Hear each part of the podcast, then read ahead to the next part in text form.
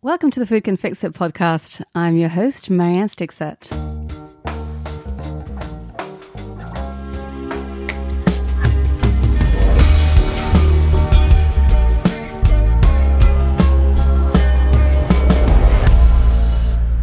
Today I'm joined by two activist chefs in the studio, Manal Alalam from Egypt and Anahita Dhondy from India.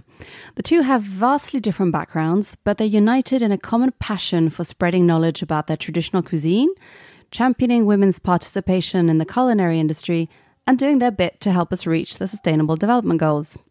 Manal and Anahita came to the Eat Stockholm Food Forum as representatives of the Chefs Network, a global network of chefs who are working to deliver a better food system for all. The network has produced a Chef's Manifesto, which spells out how chefs can contribute to the SDGs. Manal Alalam and Anahita Dhondy, welcome to Food Can Fix It. Your network just launched the Chef's Manifesto here in Stockholm. Anahita, how is this going to help chefs make a difference? Um, so thank you for having us here first. I think it's it's like this amazing global opportunity for all of us to come here together, like-minded people discussing things, very important issues. Um, most importantly, I think um, I believe in the chef's manifesto personally because we never really had something like this. We come together with an unbranded, absolutely pure Chefs for Chefs forum where we can discuss things very relevant. We can, um, when I when I talk food, the other person understands because we've got. It's just not.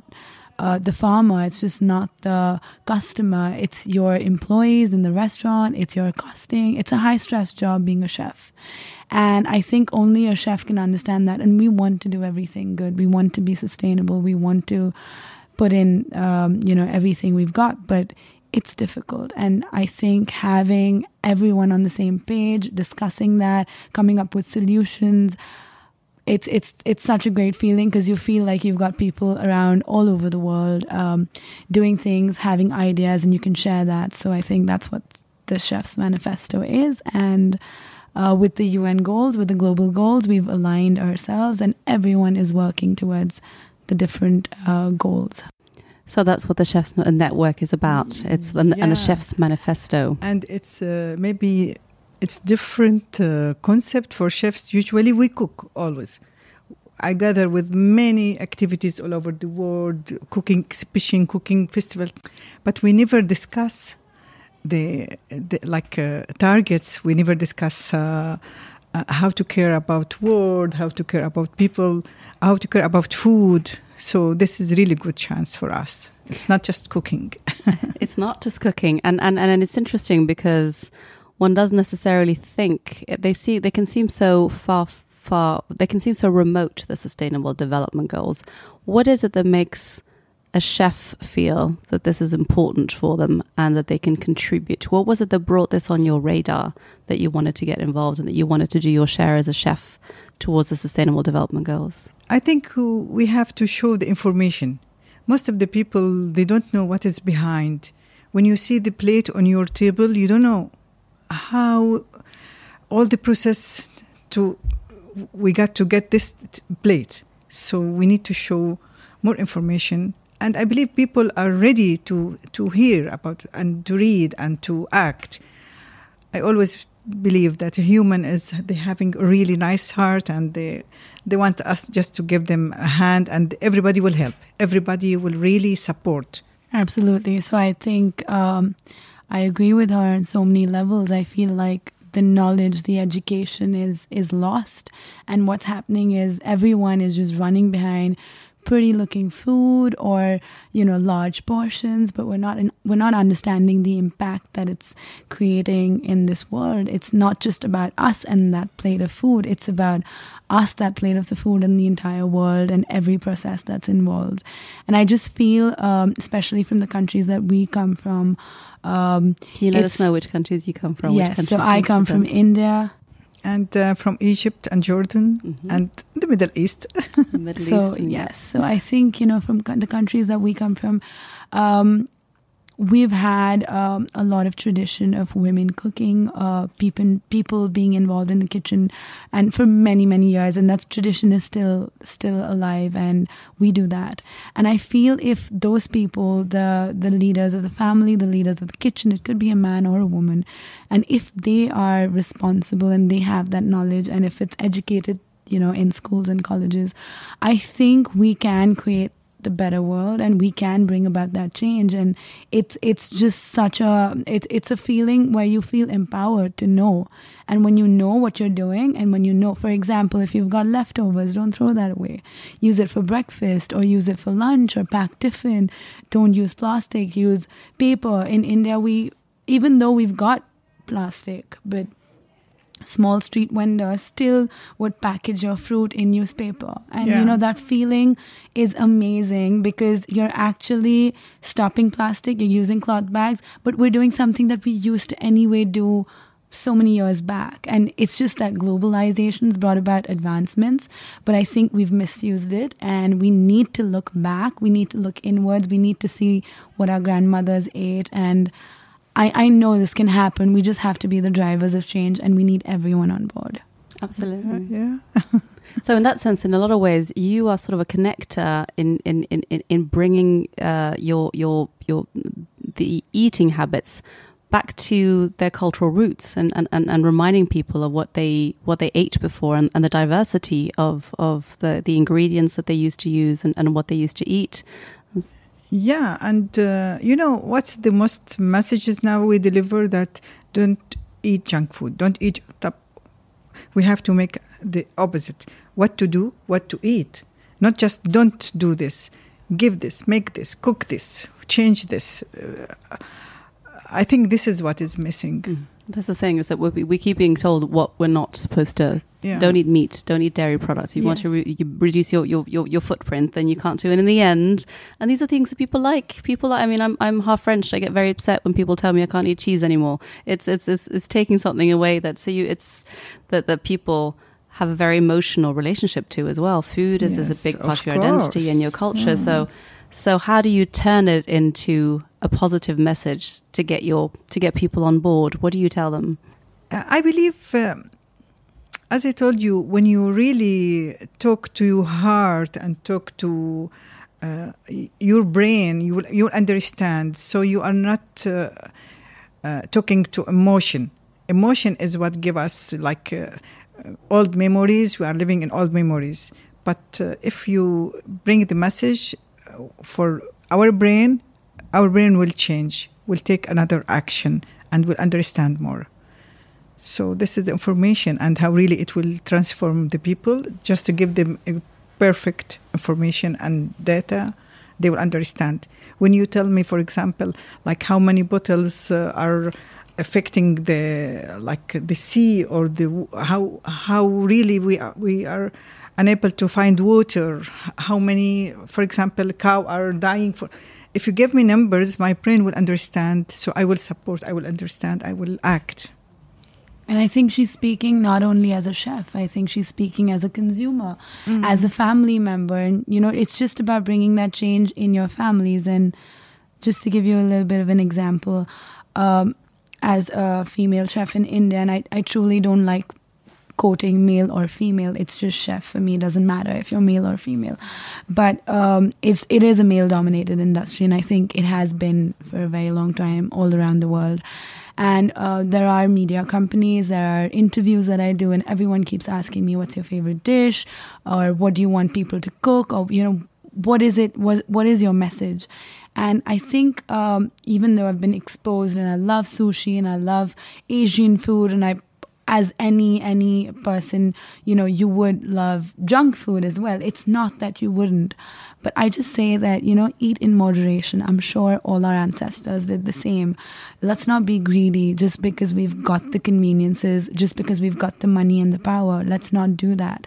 And i always say i mean i'm saying it from my own you know from my own home country that my favorite dish is dal chawal. Just to explain to you it's lentils cooked with spices and rice. And that with a little bit of yogurt and pickle beats any dish for me because it's a wholesome dish. It's I can't even tell you how inexpensive it is, but it's so nutritious.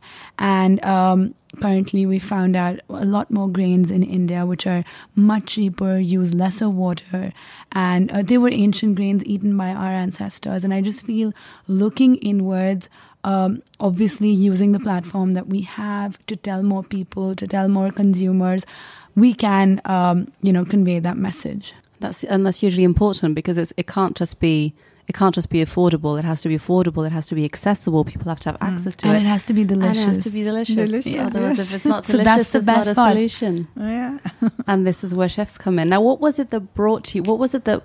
How did you become chefs in the first place? Was it this, or was it just a love of food, or was it just Love of food. It? it was a love, Love of food. I think it's yes. always the love of food Yes. because if you don't love it, you can't be in this industry. It's it's It's a passion. you need a lot of passion and, and you need love to of drive it. giving. I think you know yesterday Yeah, when we were having a cooking, discussion. Yeah, Yesterday we were we we have to cook for like uh, it, it, what was the name hundred of the, num- hundred people. no the place uh, yesterday we were the Smaka pasta. Smaka. Yes. I said okay we plan to cook one dish then after we finish I said no I want to cook more let's make a dessert let's make you know you want to give Uh, this is what uh, I mean And do you still and feel like this at home? Like, do you, or do you do you come home from work and think, oh, actually, I want to cook another dish, or is mm-hmm. this, oh, yeah, left work and I'm all, I'm, uh, I'm, I'm no done no with no it? I want to give more You're I a want to chef. give You're a chef yeah, so it's before you leave Yes. work, before you leave for work, you want to make something for the family because mm-hmm. ultimately your goal is when you see other people eating, the joy on their faces. It's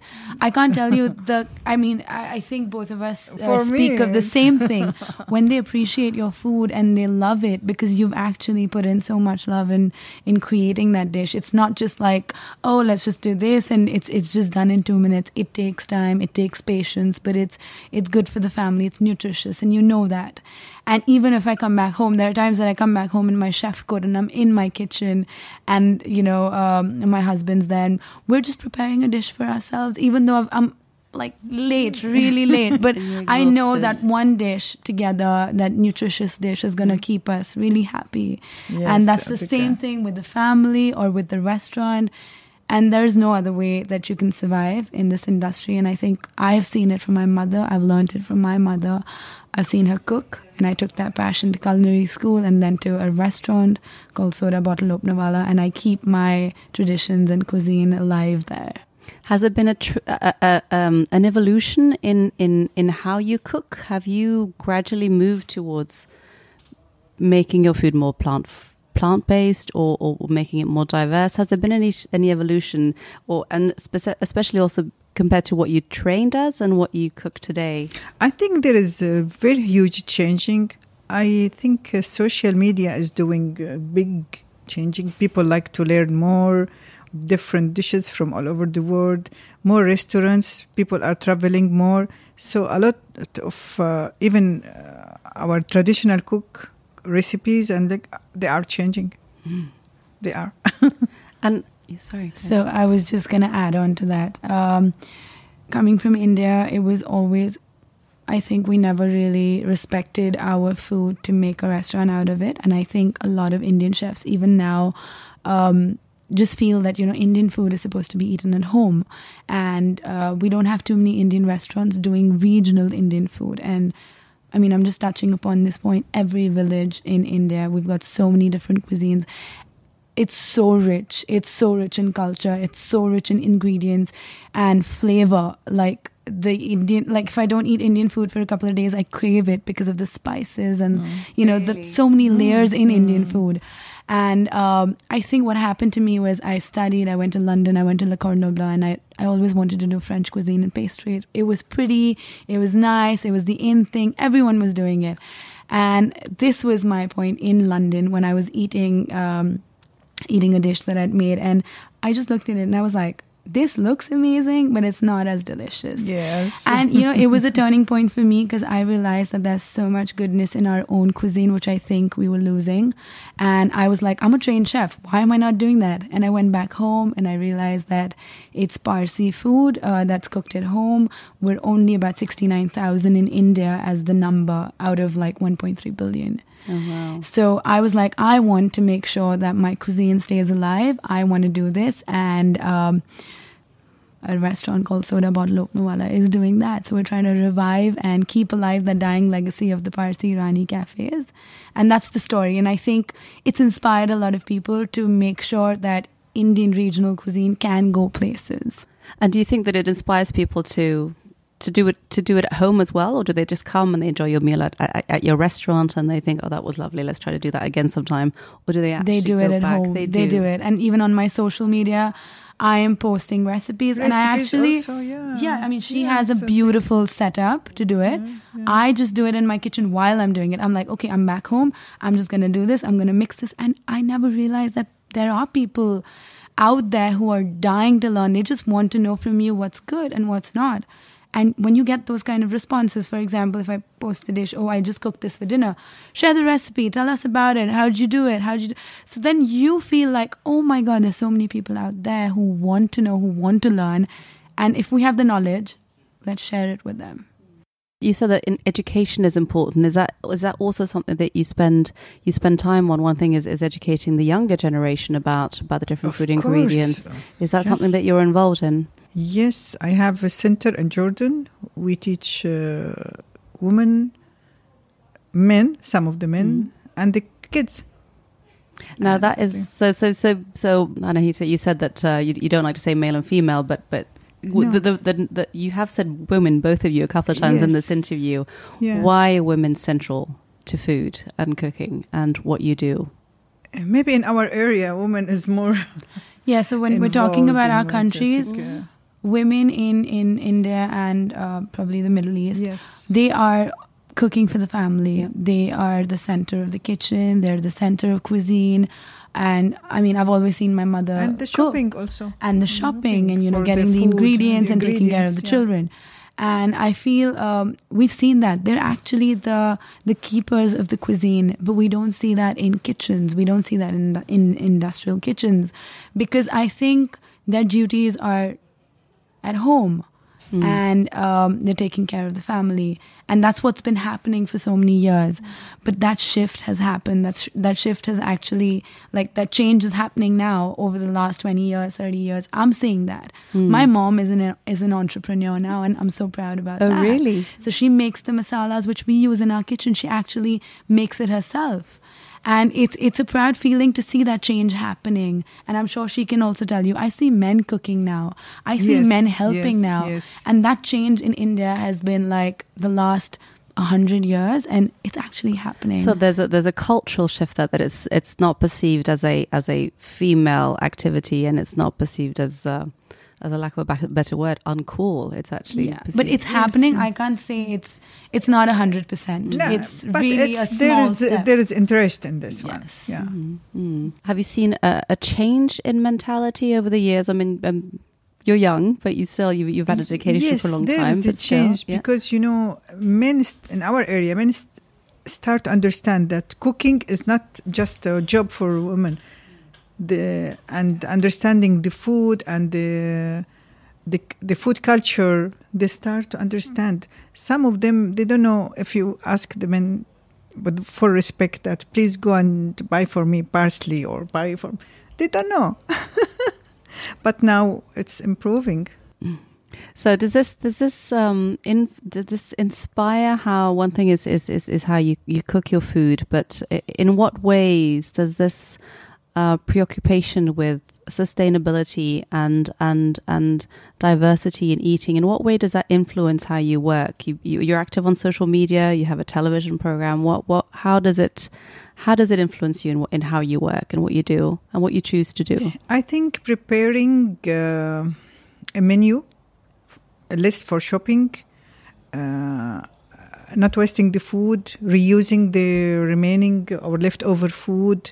This is very important. Sharing food also in our culture, we like to share. Yeah. Maybe we cook for uh, like our family we have to send for neighbors we have to share with friends and uh, at work and the school like we like to sharing so we i for me i always advise my followers that to make use of every food they got Absolutely. every small bite so, even yeah, so i think um, sustainability has to start at home and um, we are important. Like we we do have an important message for everyone, and as chefs, but also as just human beings on this planet.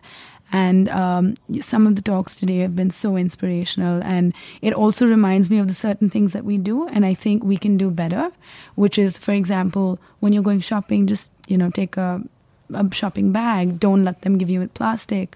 Uh, at home, for example, if I get a gift at home, the wrapping paper, I wouldn't throw that away. I'd use the wrapping paper, I'd reuse it. Or I'd wrap gifts in newspaper. Why should I waste the newspaper? And I'm just saying, I'm just giving you small mm-hmm. examples yeah. of not just food. So sustainability can start at home. And I think um, each of us can do that. And like uh, she was saying, that use re- reuse you know your food. Or for example if you're using lemon juice don't throw away the skins. Put the skins into a bottle put water and drink that water because that's better yeah, because yeah. you've got the nutrients from from the skin or um, for example i'll give you another example if you've got fish bones after you've uh, you know filleted the fish put that into your lemon tree or into your soil because it, the proteins from the fish bone actually are very good for your soil yes. so yes. there are, are yes, there are like 2 million things that you can do with everything that comes into your kitchen and reduce i remember waste. my mom when we used the zucchini yeah we every week we have to eat this zucchini. We empty and stuff with rice. Yeah.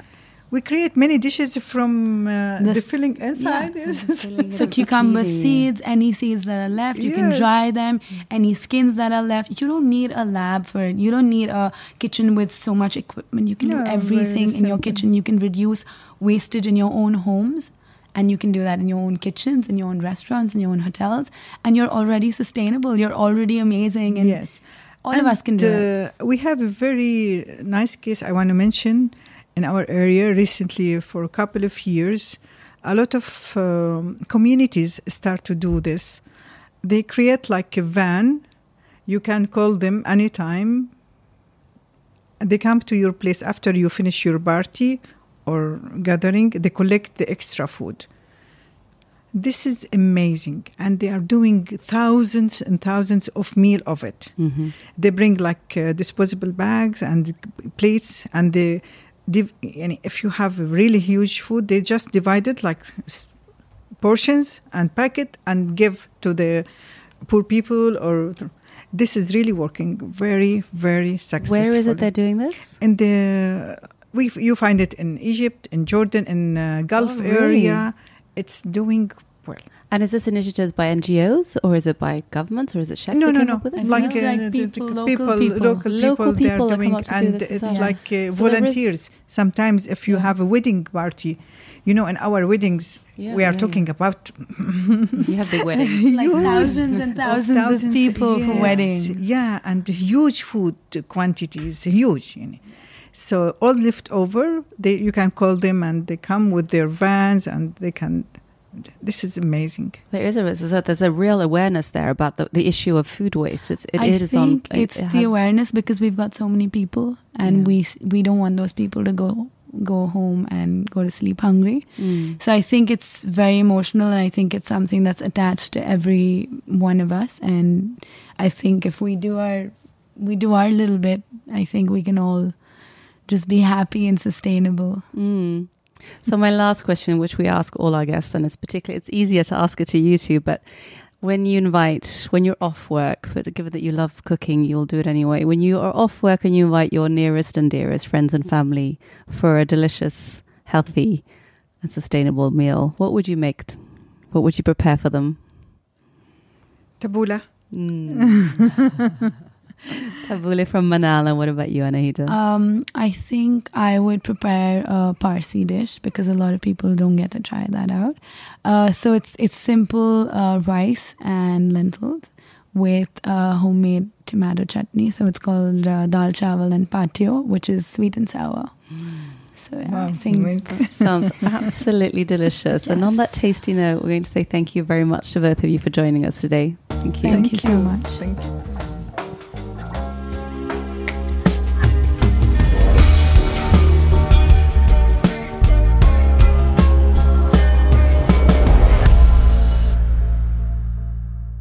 Thanks for taking the time to listen to our podcast. Don't forget to subscribe to us because we're back next week with our guest Abigail Herron, the Global Head of Responsible Investment at Aviva Investors, to talk about how to put capital markets on a more sustainable footing and mobilize private finance to invest in the SDGs. In the studio with me today was producer Gustav Glomset. I'm Marianne Stixet, and you've been listening to the Food Can Fix podcast produced by Eat.